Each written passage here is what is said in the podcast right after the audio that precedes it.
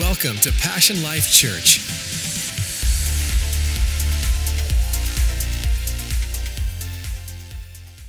Man, are you glad to be in church this morning?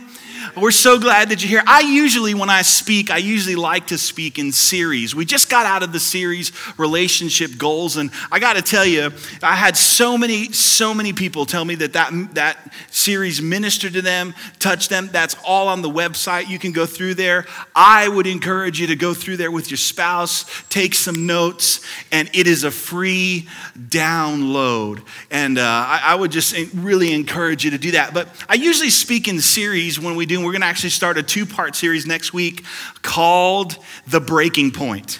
And the question will be, will you break down or will you break through? And we're going to look at Jesus and the Garden of Gethsemane and his life as we get ready into this Easter series we're so excited about. We'll start The Breaking Point next week. But this morning, I want to talk to you about change. Will everybody say that with me? Say change. Come on, if you have your Bible or mobile device, turn to Matthew chapter 14, verse 22. Matthew chapter 14, verse 22. You know, I think change is something we talk about it a lot, but really in reality, it doesn't turn into action. But here's the question for this morning. How do you handle change? How do you handle in your life when things change? Because how many of you know the world is changing? Things are happening. You know, my wife and I, we moved here from Texas and to start Passion Life Church over 5 years ago. The church was 4 years ago. And so we sold our house. That was a big adventure. And then we came here, we got our apartment, we settled in, and we were really excited with our apartment. And we had a plan that we're going to save money for our house. And then we went to renew our lease last year in January. And they said, hey, well, we can't do a full 12-month lease.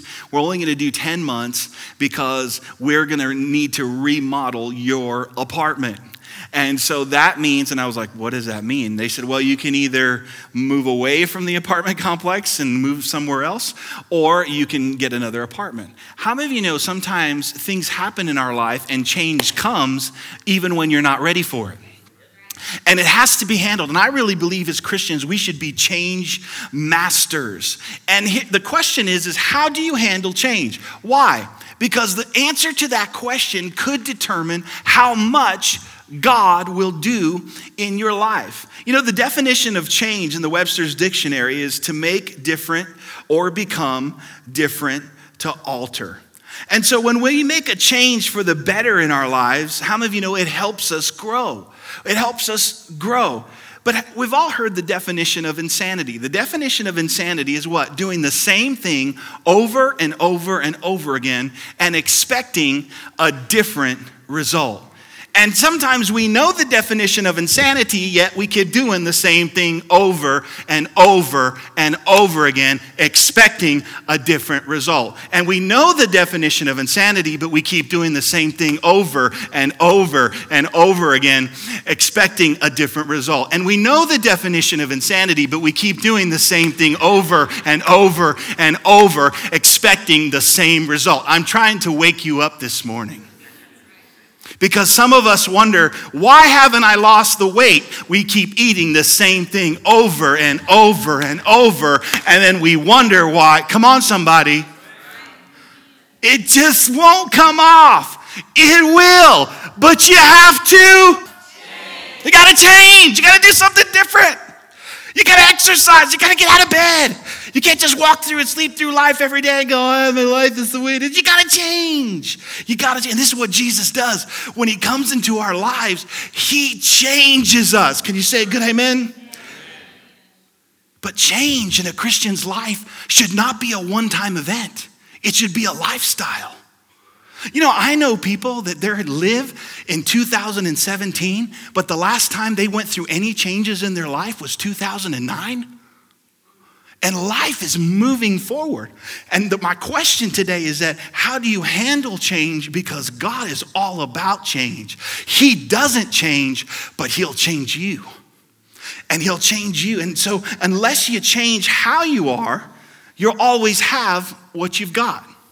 If I keep doing the same thing over and over again, then you know what? I'm always going to get back the same thing. Now, we can want change. I don't doubt that people don't want change. That's the first step. I want change. Oh, Pastor Phil, I wish things would change. When you wish upon a star. We can wish and hope and never change. You know why? Because we never put action to our wish and to our want. See, a lot of people want change, but they're not willing to do what it takes to change.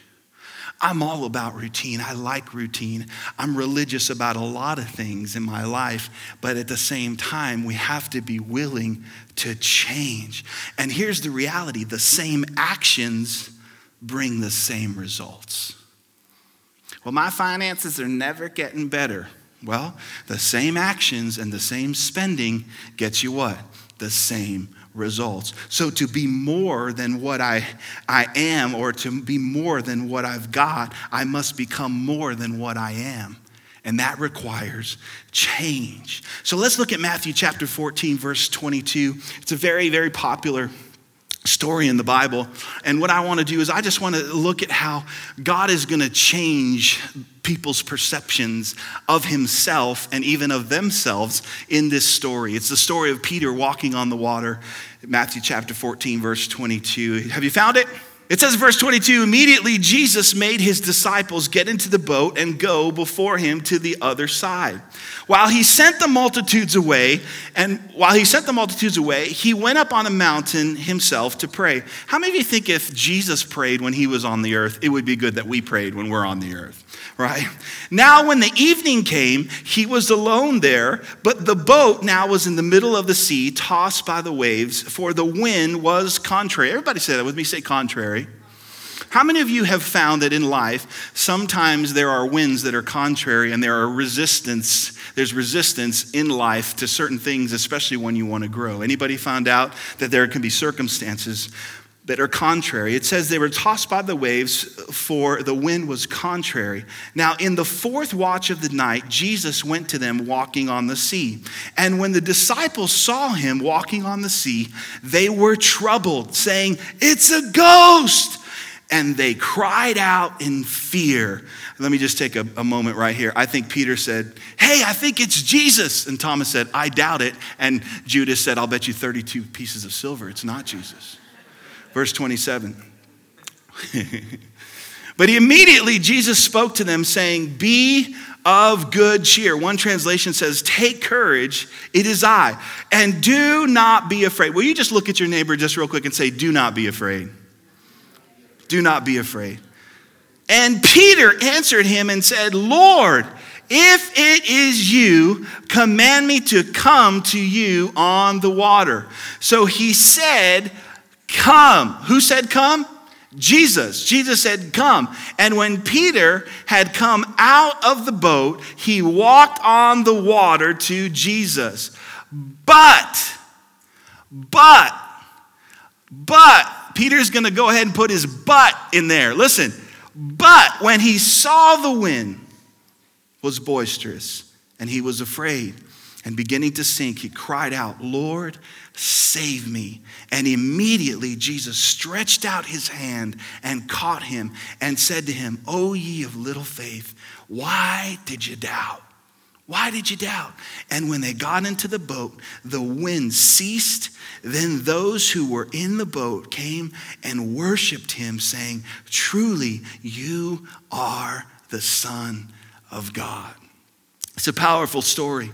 You know, today, as I share with you about this verse and these verses, I want to talk to you about three barriers and three benefits of change from this story. You know, most of us have heard this Bible story. It's a very popular Bible story. And I just want to encourage you. A lot of times when I preach, or a preacher will preach on a story you already know, it's very easy to try to predict what the Holy Spirit wants to say because you already know the verses. And so what I'm going to ask you to do today is just be open-hearted to see maybe if the Holy Spirit, how many of you know this book is alive? So every time you read it, you can get something different.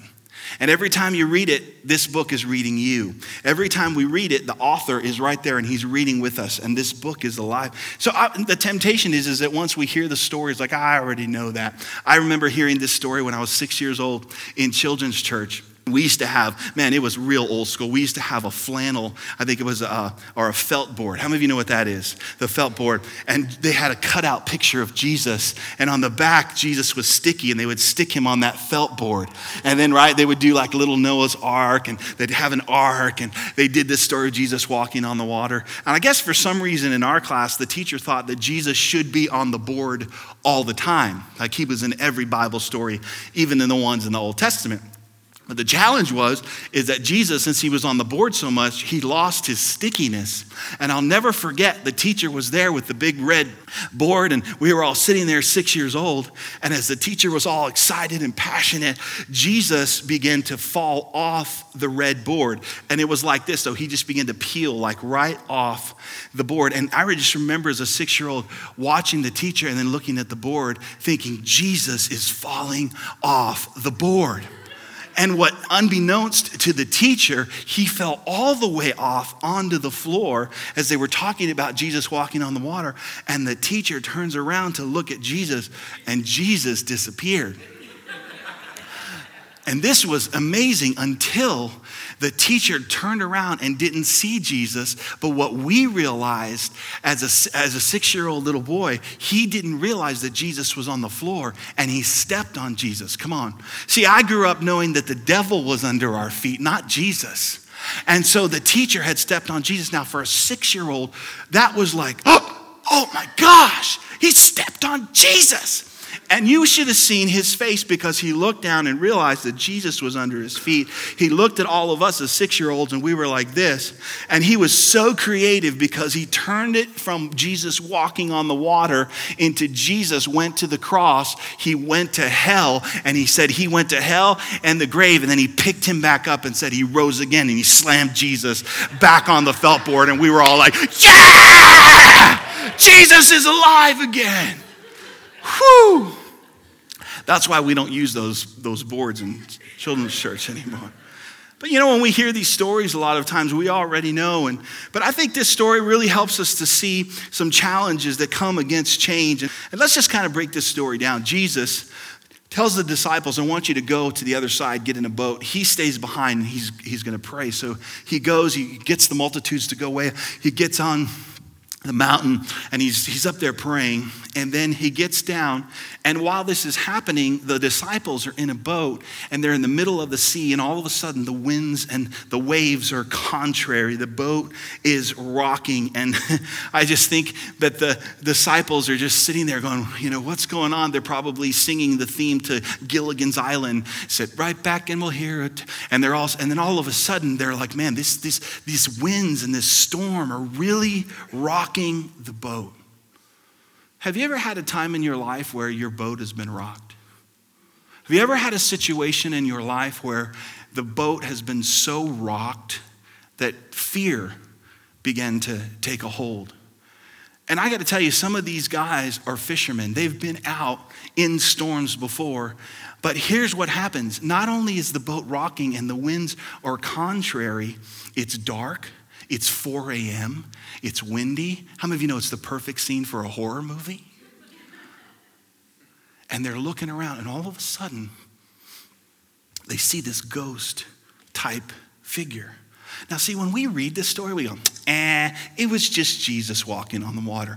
Yeah, you know that because you read the story. But if you put yourself in the story with the wind and it's 4 a.m. and there's waves, and all of a sudden you see this ghost-like figure coming towards them, we know, hey, it's Jesus. But here's what I want us to learn, because we can look at these scriptures and go, how does this apply to me? Let me give you some life application. Jesus comes to them in a different form that they've never seen before. They look at him, and Jesus comes in a different way. So he's changing their perspective. You know why? Because the disciples look, they're not thinking that's a guy walking on water. Well, why are they thinking that? People don't walk on water.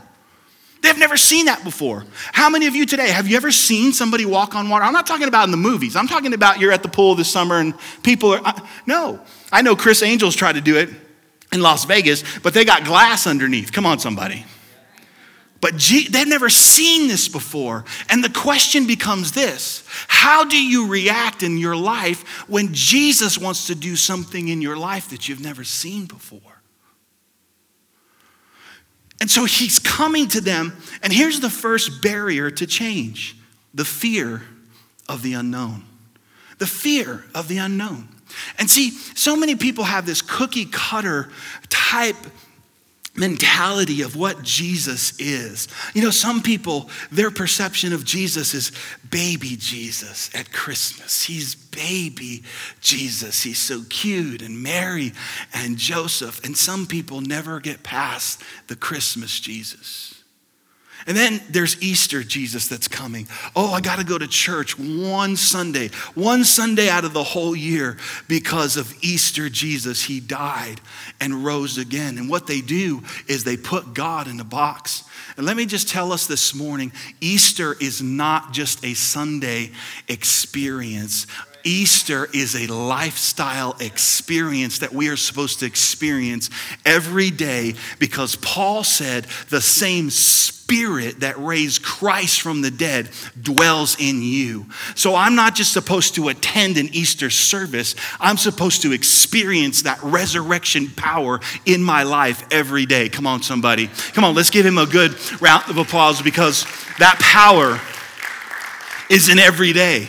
But see, that's how we put God in a box. We just go, well, it's Easter. No, it's everyday life that resurrection power would actually quicken our mortal body. But I got to tell you, the Bible says that John had a revelation in the book of Revelation that when Jesus comes back and the clouds open up, my church family, we're not going to look up and see baby Jesus. The Bible says we're going to look up and his eyes are going to be like fire. And then when he opens his mouth, it's going to be like a sword. And he's going to be on a white horse. And the Bible says this. How about this, guys? He's going to have a robe that's dripped in blood. And on the side of his thigh is going to say, King of Kings and Lord of Lords. You're not going to see a baby up there. You're going to see the King. Come on, can you give him a good round of applause? Because he's coming back. How you see him, listen, determines how you respond to him. And so here, their fear of the unknown. Jesus was wanting to do something in their lives. He was coming to them. And I think, listen, I think Jesus coming to them, walking on the water, says, look, he can change the way you think about things. You've never seen this before, but just because you've never seen this before doesn't mean that God can't do it. He can do something new. But see, if you're not open to change, what happens is he won't do anything new in your life because you're so stuck in a rut. And many times we get stuck in that rut. Why? Because we're afraid. I remember giving my life to Christ before actually doing it. I was afraid.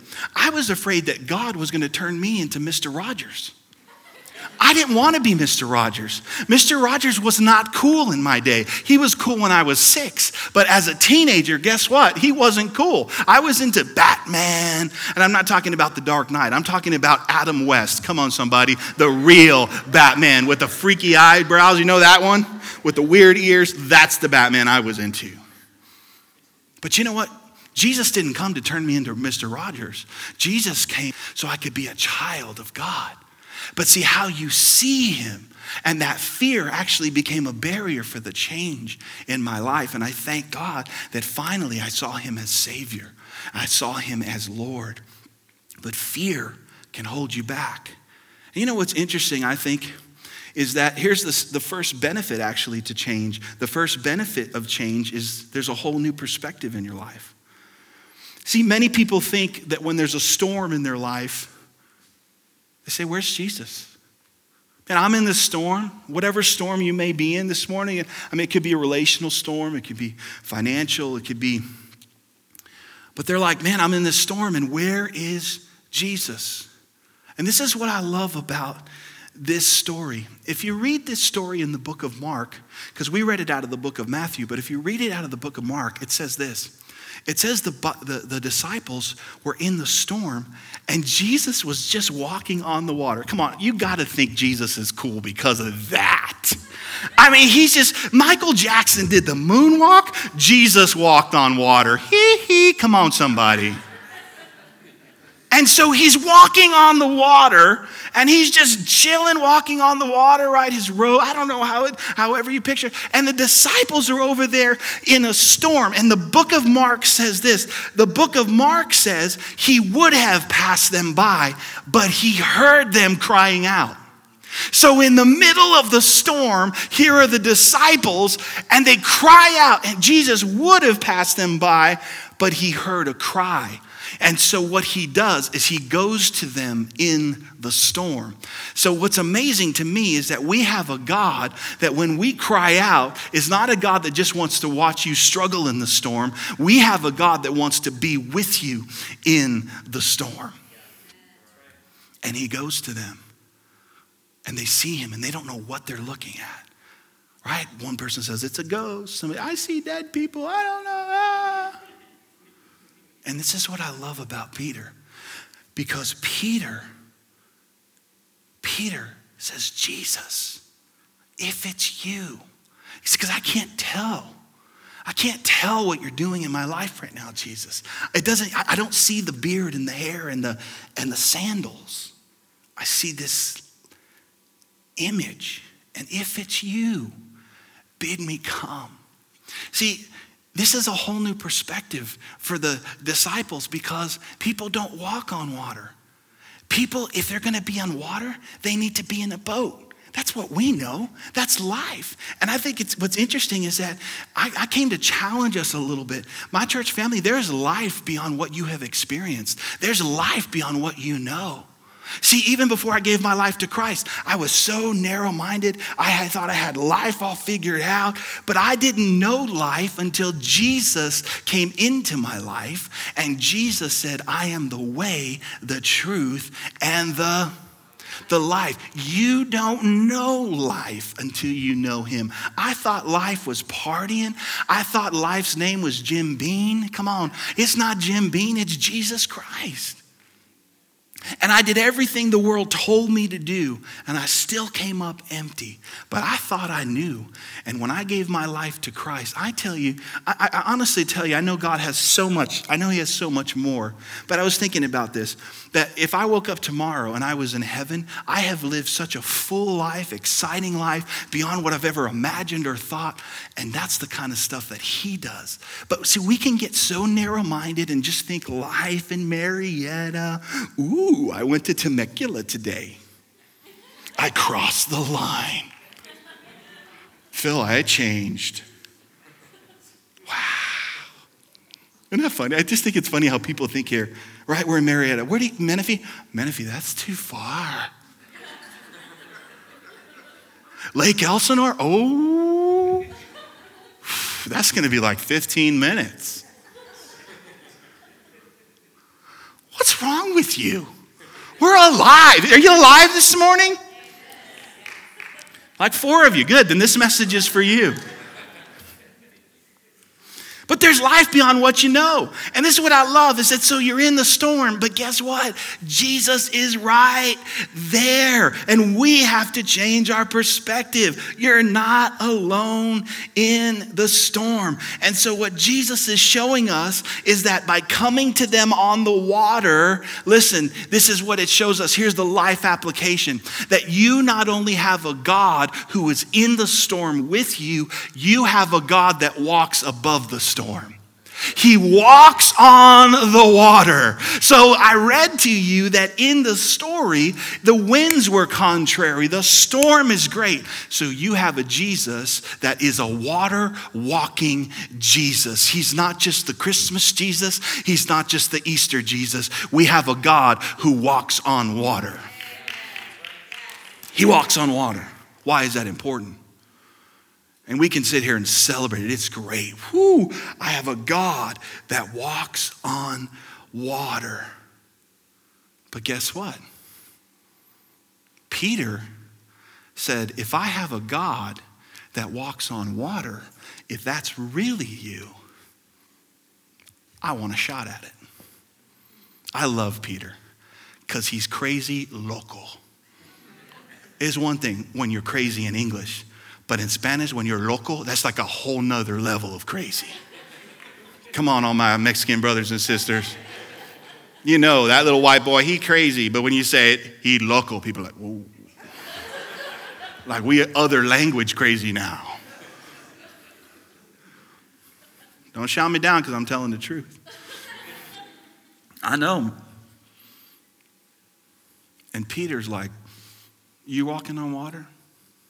And if that's you, can I ask you this question? What good is it that we have a God that walks on water, but yet we as his children can't walk on water?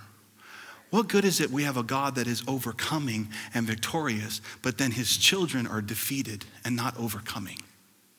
We have a God that overcame death, hell, and the grave, and that's good, but then he takes his spirit and puts that spirit in you so you can be victorious as his child. And yes, you can give the Lord a good round of applause. So Peter says, if it's you, I want to come out there. This is what I think Peter's thinking. It's not in the Word of God. And it's okay. I know when you come to church, everything must be in the Word of God. Yes. But when it's not, I will tell you, okay? This is my imagination, ADD, ADHD, AT&T imagination, okay? This is how I think of things in this. There's a lot going on in here right now. Here's what I think Peter thought. Do I stay in the boat with these bozos? Because we're all scared. Because I think I'd rather be out there with the Savior. Because out there, there's peace, there's strength, there's stability. And Lord, if it really is you in this moment, tell me to come. And this is what I love about Jesus, and we need to know this. Jesus says one word. Come. Peter got one word, come. For Peter to walk on water, he got one word from Jesus. And I still believe that one word from Jesus can still change a person's life. And I still believe that one word, if you'll stand on, it'll help you overcome and walk above the storms in your life. Peter got one word. And I say that because today, nowadays, we're like, Lord, speak to me. And we ask him a question and he says one word to us. And we're like, but I need more. I need like a 40-step plan. If God gave you a 40-step plan, you wouldn't have faith. That's why he doesn't tell you everything. He keeps it, keeps you in suspense because that's what we want because we're control freaks. We want to know everything. And if you knew everything, you wouldn't go back to Jesus for information.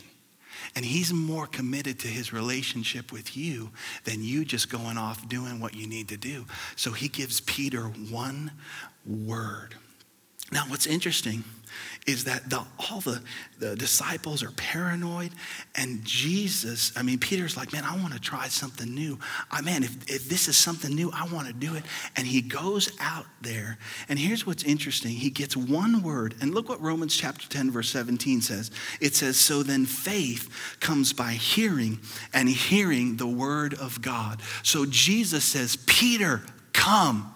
And in Peter, faith started to stir. With one word from God, Peter gets out of the boat. One word. And I want to tell you, in the storm, God's word will stir faith inside of you. And whatever storm you're going through, or maybe you're not in a storm right now, but I'm telling you what, I'm giving you some storm prevention this morning that you can write down that in the middle of the storm, it's God's word that's going to anchor you and help you walk above the storm. And you know what? Peter makes a simple choice. I'm getting out of the boat. But here's the second barrier. The first barrier is fear of the unknown. But here's the second barrier to change is our comfort. To be comfortable. And I got to tell you, the Christian life is not a comfortable life. The Christian life is a life of risk. See, I think this is the disservice that pastors sometimes do when we preach, is that we preach a boring Christianity. It's just, actually, Christianity is adventurous. You know why? You spell faith, R-I-S-K. Risk.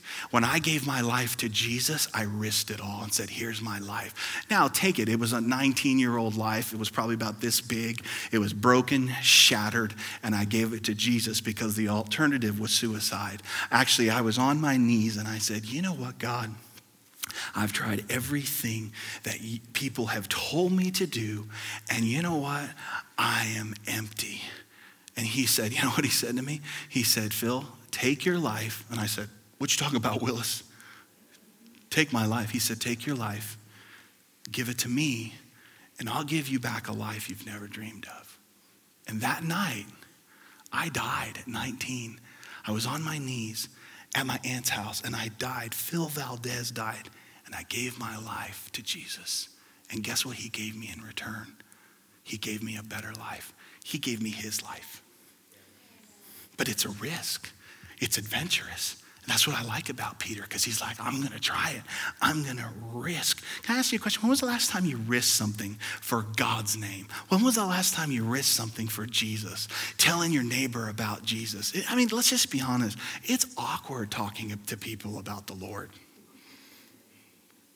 Because as soon as like you say Jesus, that's like when all the demons come out of everybody. Have you noticed that? Like I was just talking about, hey, come to our church, you know, celebrating Jesus. Jesus. Whoa. You know what I'm talking about? And I'm all about serving people and loving people. But there's just something about like when you just, are you trying to get me involved in your religion? And blah, blah, blah, blah. It's a risk. But you know what? We do it because people need Jesus.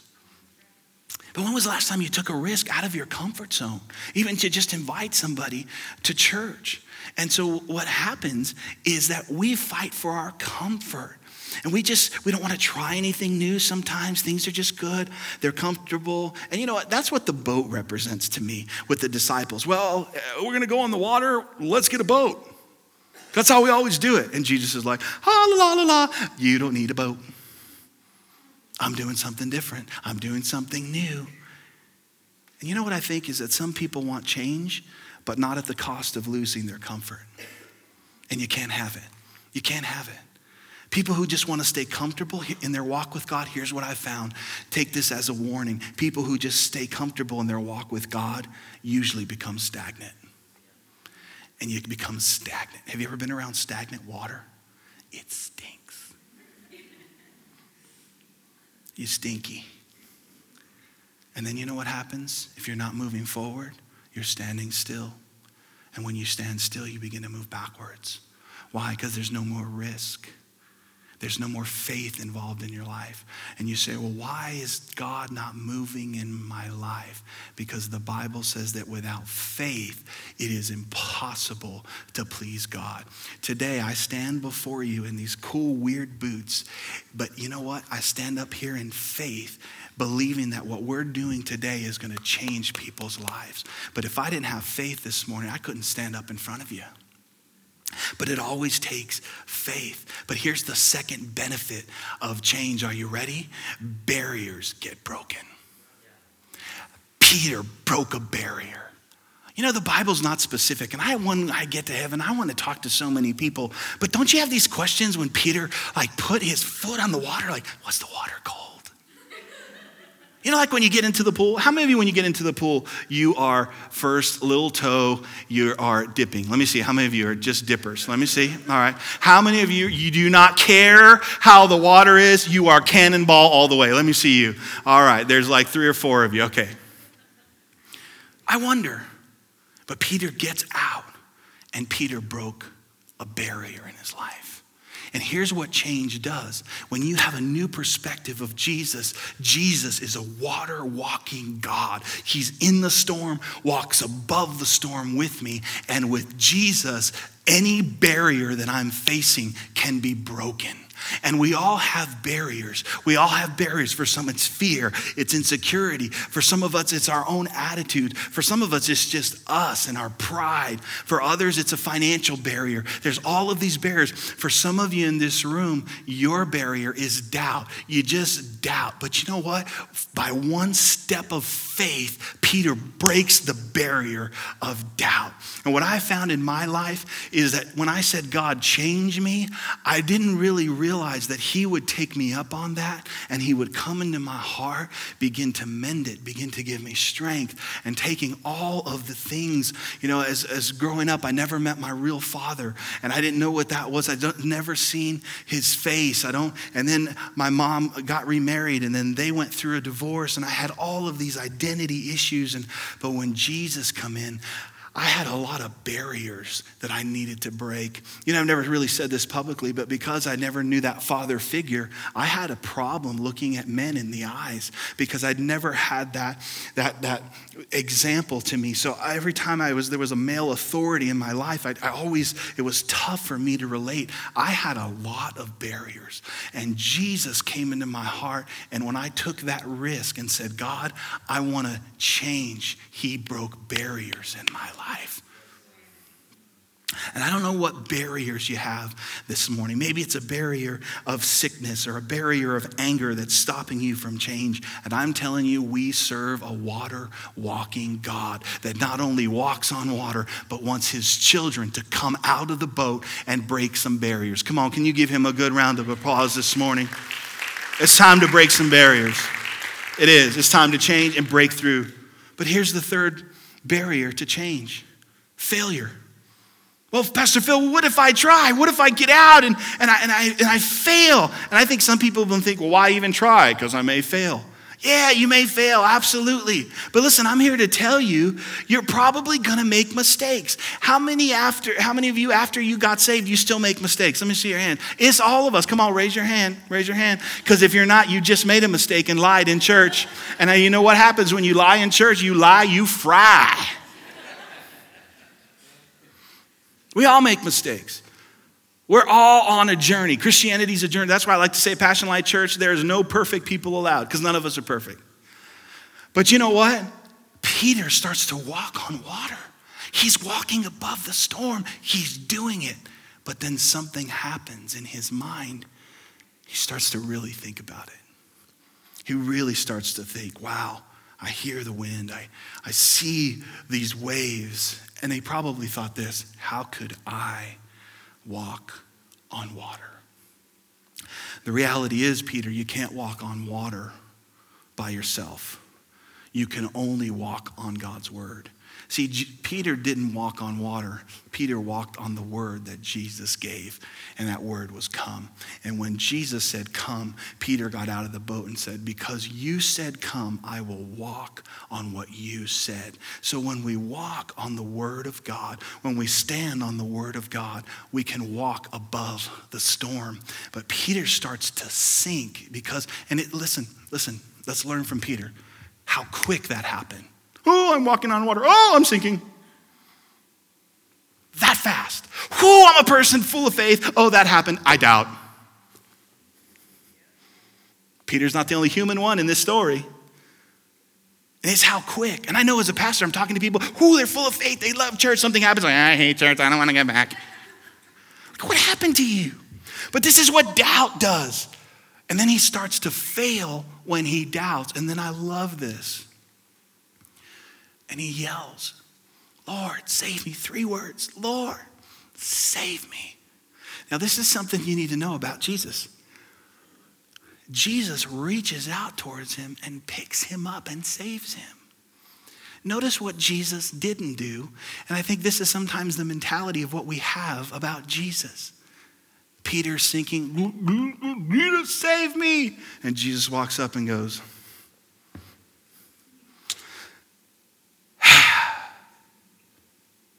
Peter.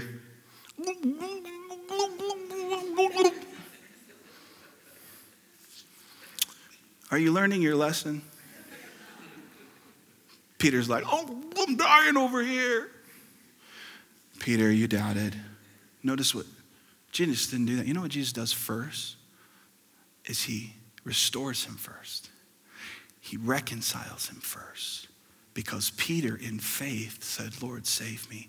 That even in his mess-ups and mistakes, God's still willing to save. See, salvation is not just a one-time occurrence. God is still saving people and saving you. Some of you from yourself, some of you from your mistakes. Come on, even the mistakes you're going to make tomorrow, he wants to save you from that. Come on, let's give him a better round of applause than that.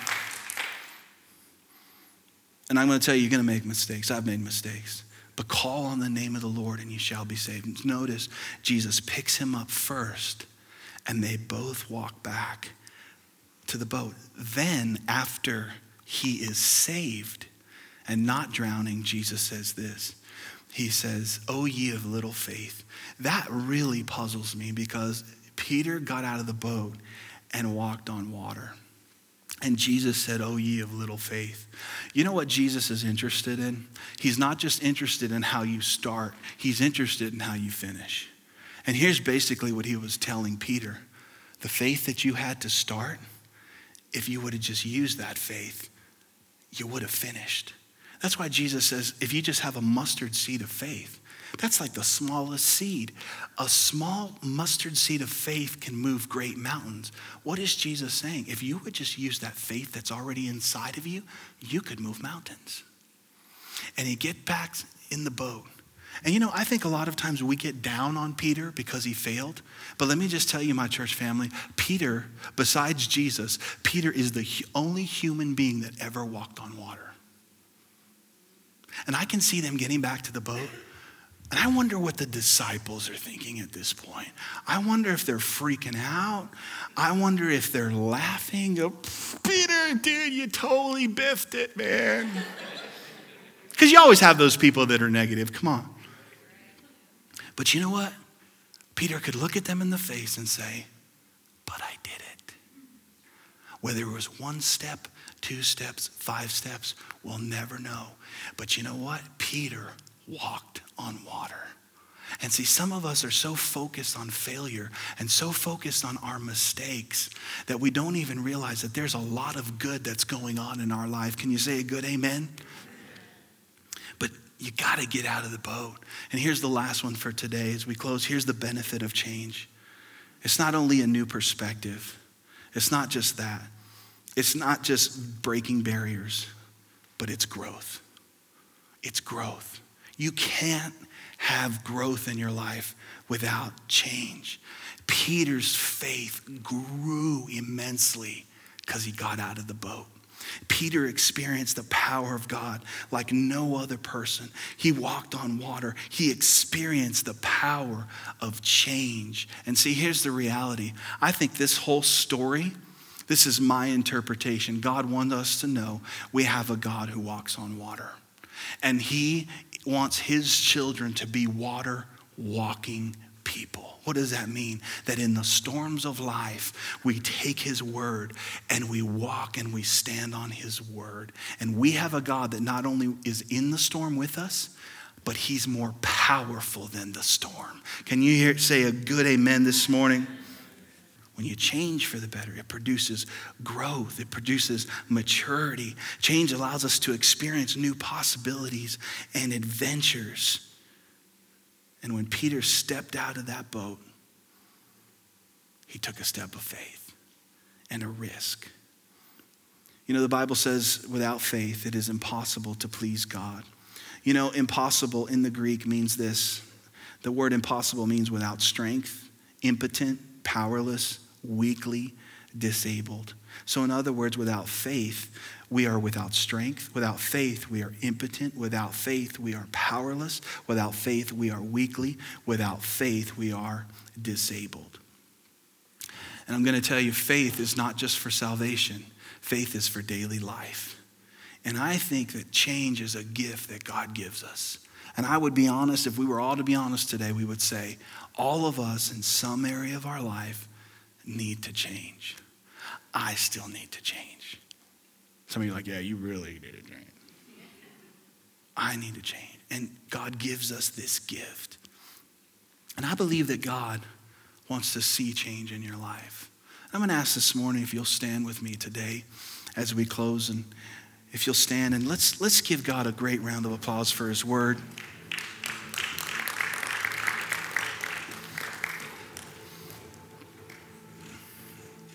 I want you to close your eyes. We have just a couple more moments.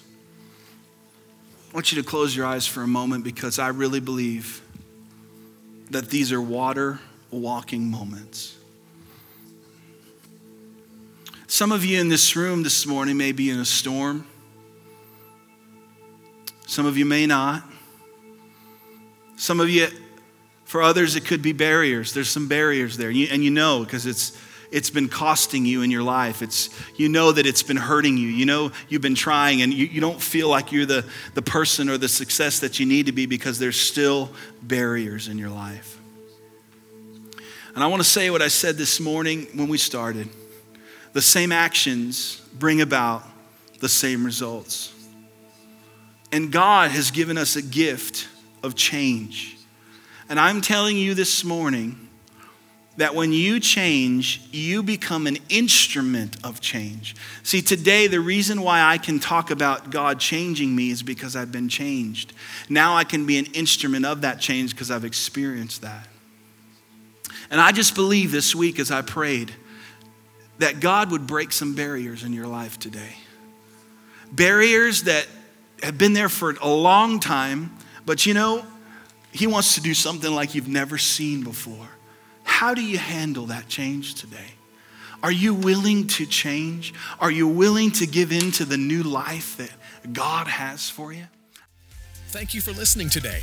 We hope that you were encouraged and uplifted by today's message. For more information on Passion Life Church, visit us online at passionlifechurch.com.